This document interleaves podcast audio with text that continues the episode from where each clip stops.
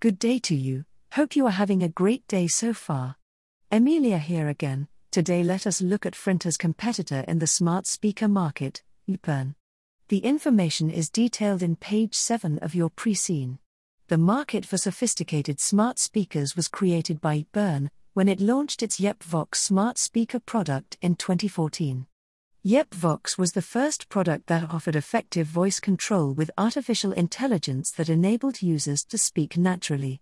It also introduced the ability to distinguish users' voices from any background noise.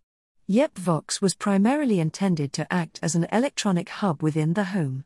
Users would be able to interact with their smart speakers in a variety of ways, using an activation word, such as Vox, to distinguish instructions to the device from background conversation.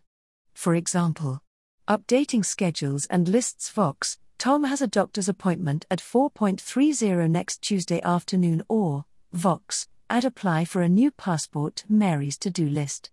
Conducting basic internet searches Vox, what is the time in Eastland? Or Vox, when is the next train from Midtown to Capital City? Online shopping Vox, order black socks from Meltesock, which would probably result in a response listing different brands and sizes of black socks before the order was placed with the selected online retailer and charged to the user's credit card. Operating other smart devices Vox, switch on the television and find a documentary or Vox, increase the heating by 3 degrees.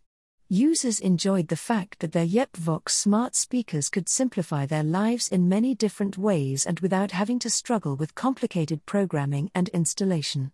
For example, if a user purchased a new smart television, there was every chance that it would be recognized by YepVox when it was first switched on, and that installation would require hardly any input from the user, apart from inputting a username and password. YepVox benefited from the fact that smart devices were being developed by many third parties. For example, Dronquo smart electrical adapters are intended to be operated by a smartphone app, but they can also be operated by YepVox. This content is brought to you by Ultimate Access. Hope you enjoyed it. To access the full course, please go to ultimateaccess.net and send us a message. Look forward to catching up with you in the next episode.